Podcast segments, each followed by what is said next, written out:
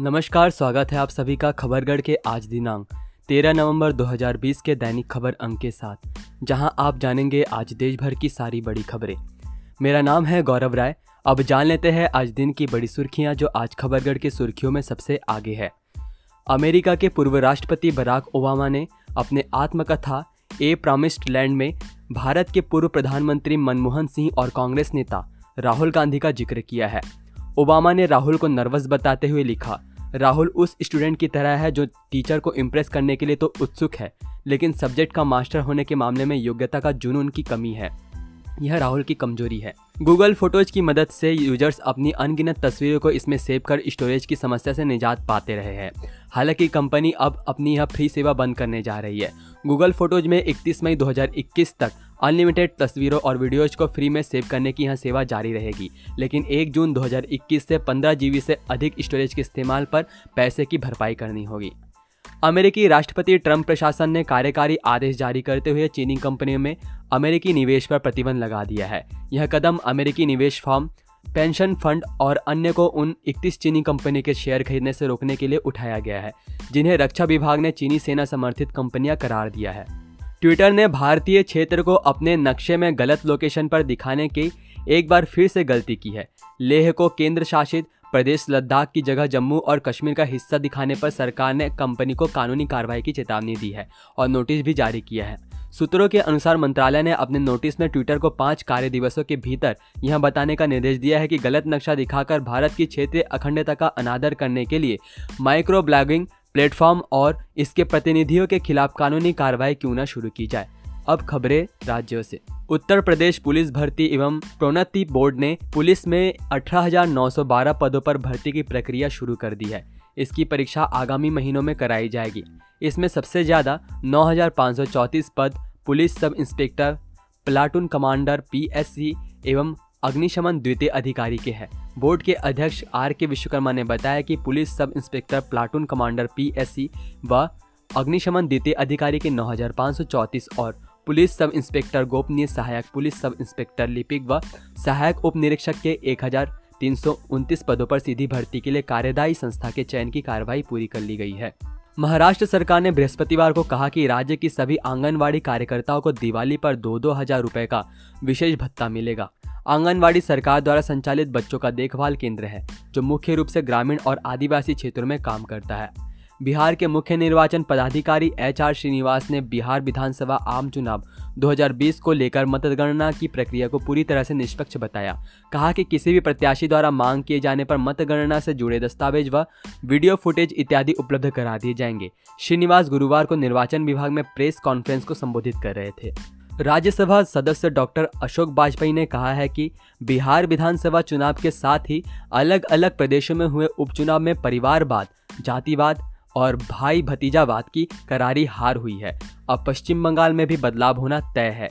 शाहबाद कस्बे के मोहल्ला हाता में पत्रकारों से वार्ता करते हुए भाजपा राज्यसभा सांसद ने कहा कि जनता ने प्रधानमंत्री मोदी की नीतियों को सराहा है और देश को विकसित करने के लिए भाजपा को जिताया है। मध्य प्रदेश एक शख्स ने गरीब बच्चों को आईएएस, आईपीएस बनाने का बीड़ा उठाया है। मिली जानकारी के मुताबिक मध्य प्रदेश के जबलपुर में रहने वाले पराग दीवान नाम के एक शख्स का कहना है कि वो गरीब बच्चों को मुफ़्त शिक्षा देकर आईएएस, आईपीएस बनाना चाहता है। पराग दीवान जबलपुर के गौरी घाट में नर्मदा नदी के किनारे गरीब परिवार के बच्चों को मुफ़्त में पढ़ाते हैं। तमिलनाडु के जिला इरोड का गाँव पेरू मापलयम भी अपनी बेटी डॉक्टर सेलिने गाउंडेर की सफलता का जश्न मना रहा है।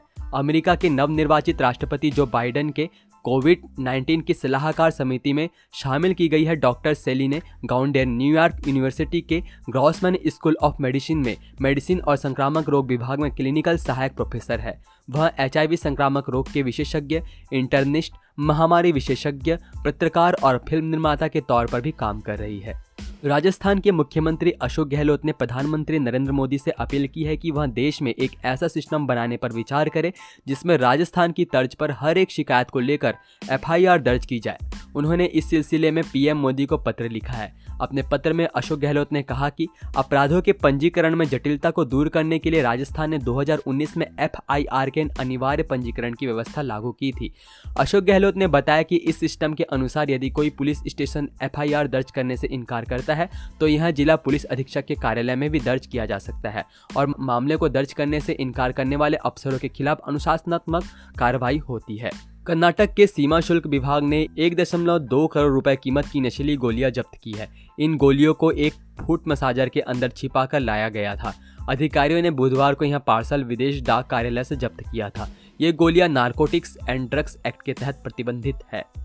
गुजरात में तीन निजी कंपनियों एमवियान एनबीसी, इंडो एम्बियान से सैकड़ों युवकों की छटनी पर राजपूत करनी सेना ने नाराज़गी जताते हुए उन्हें युवकों को वापस नौकरी पर बहाल करने की मांग की है। ओडिशा सरकार छः साल से कम उम्र के बच्चों, गर्भवती नर्सिंग महिलाओं और किशोरियों को न्यूट्रिशन स्कीम के तहत छोटी मछली उपलब्ध कराने की योजना बना रही है। गुरुवार को तेलंगाना उच्च न्यायालय और तिरुवनंतपुरम जिला कलेक्टर ने दिवाली के अवसर पर पटाखे फोड़ने संबंधित के आदेश जारी किया है। गुरुवार को तेलंगाना उच्च न्यायालय के वरिष्ठ वकील ने बताया कि तेलंगाना उच्च न्यायालय ने आज कोरोना वायरस महामारी के मद्देनजर दिवाली के दौरान राज्य में पटाखों की बिक्री और उपयोग पर प्रतिबंध लगाने का आदेश जारी किया है। केरल की राजधानी तिरुवनंतपुरम के जिलाधिकारी नवजोत खोसा ने पटाखों की इस्तेमाल को लेकर अहम घोषणा की है। खोसा ने आदेश जारी किया है कि ज़िले में दिवाली, क्रिसमस और नए साल के अवसर पर पटाखों के इस्तेमाल पर प्रतिबंध लगाया जाएगा। आदेश के मुताबिक दिवाली के दिन रात आठ बजे से रात दस बजे के बीच पटाखों का इस्तेमाल किया जा सकता है। झारखंड के रामगढ़ में एक पुलिसकर्मी और उसके परिवार के सदस्यों द्वारा पीटे जाने से 45 वर्षीय किसान की मौत हो गई। पुलिस ने बृहस्पतिवार को बताया कि किसान की गाय ने पुलिसकर्मियों के खेत में घुसकर फूल गोभी की खड़ी फ़सल को नष्ट कर दिया था। एक वरिष्ठ पुलिस अधिकारी ने बताया कि गंभीर रूप से घायल किसान को मंगलवार को सदर अस्पताल में भर्ती कराया गया था।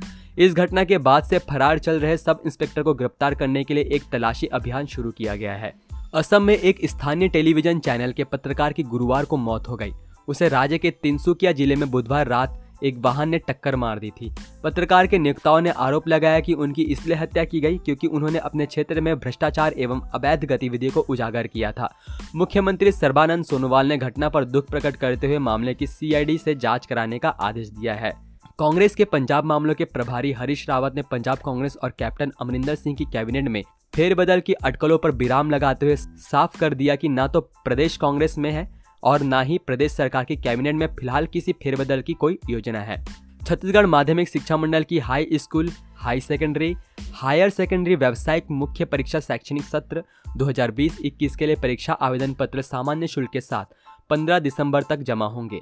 स्वाध्यायी और अवसर परीक्षा के लिए विलम्ब शुल्क के साथ 31 दिसंबर तक आवेदन पत्र जमा किए जा सकते हैं।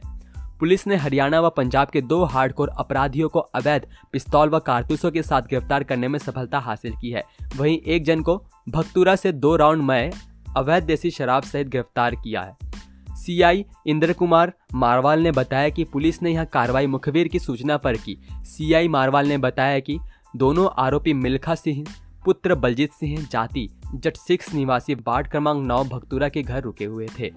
दिल्ली के मुख्यमंत्री अरविंद केजरीवाल ने शुक्रवार को कहा कि दिल्ली में वायु प्रदूषण में बढ़ोतरी की वजह पंजाब और हरियाणा में पराली जलाना जाना है। सीएम अरविंद केजरीवाल ने यह बात पड़ोसी राज्यों में जलाई जा रही। पराली पर अपनी प्रतिक्रिया के दौरान कहीं डिजिटल पत्रकार वार्ता के दौरान अरविंद केजरीवाल ने कहा कि दिल्ली में कोरोना वायरस संक्रमण के मामले बढ़ रहे हैं। इसे नियंत्रित करने के लिए हम कई कदम उठा चुके हैं और अगले सप्ताह तक हम कई कदम उठाने जा रहे हैं। मोदी सरकार ने ट्विटर को लेह को लद्दाख केंद्र शासित प्रदेश की जगह जम्मू कश्मीर का भाग दिखाने के लिए नोटिस जारी किया है। आईटी मंत्रालय के सूत्रों ने यह जानकारी दी। मंत्रालय ने अपने नोटिस में ट्विटर को निर्देश दिया कि ट्विटर पाँच कामकाजी दिनों के भीतर यह समझाए कि माइक्रो ब्लॉगिंग प्लेटफॉर्म और उसके प्रतिनिधियों के खिलाफ कानूनी कार्रवाई क्यों नहीं शुरू की जाए।